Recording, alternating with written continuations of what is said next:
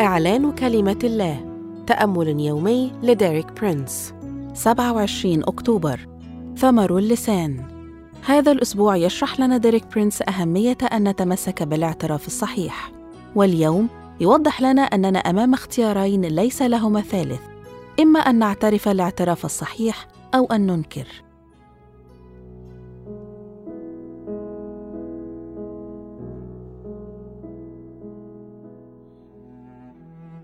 يعلن لنا الكتاب المقدس حقيقة هامة جدا وهي أن اللسان عضو فعال وحاسم وفي يده الحياة والموت فكلماتنا تحدد مسارنا وهذا ما يؤكده سفر الأمثال 18 العدد 21 فيقول الموت والحياة في يد اللسان وأحباؤه يأكلون ثمره.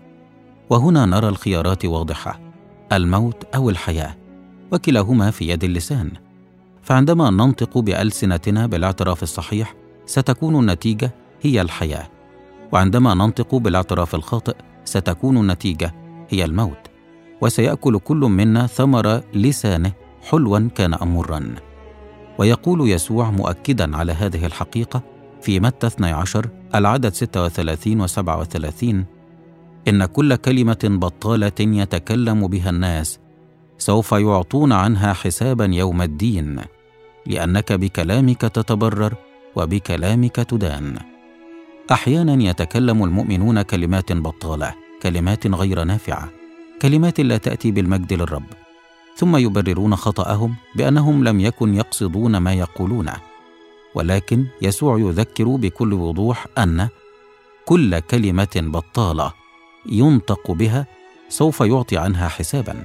لذا فعذرهم ليس مبررا. في نهاية المطاف لا يوجد سوى اختيارين في علاقتنا بالمسيح وبالكتاب المقدس. إما أن ننطق ونتمسك بالاعتراف الصحيح أو أن ننكره.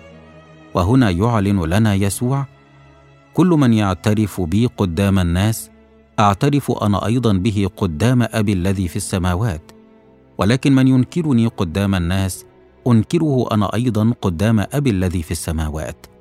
متى عشرة العدد 32 و 33 تشرح الآيات أننا أمام اختيارين فقط لا يوجد ثالث لهما. في الحياة الروحية عليك أن تحسم الأمر وتختار. فإما أن تعترف الاعتراف الصحيح وإما أن تنكر. ولن يمكنك أن تقف على الحياد.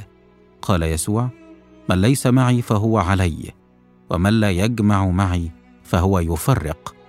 كما في متى 12 العدد 30 أشكرك يا يسوع لأنك رئيس كهنة اعترافنا. أعترف أن يسوع هو ربي وهو يعترف بي أمام الآب في السماء، وأني سأتمسك بالاعتراف الصحيح راسخا. آمين. لمزيد من الكتب والعظات لديريك برينس قم بزيارة موقعنا www.dpmarabic.com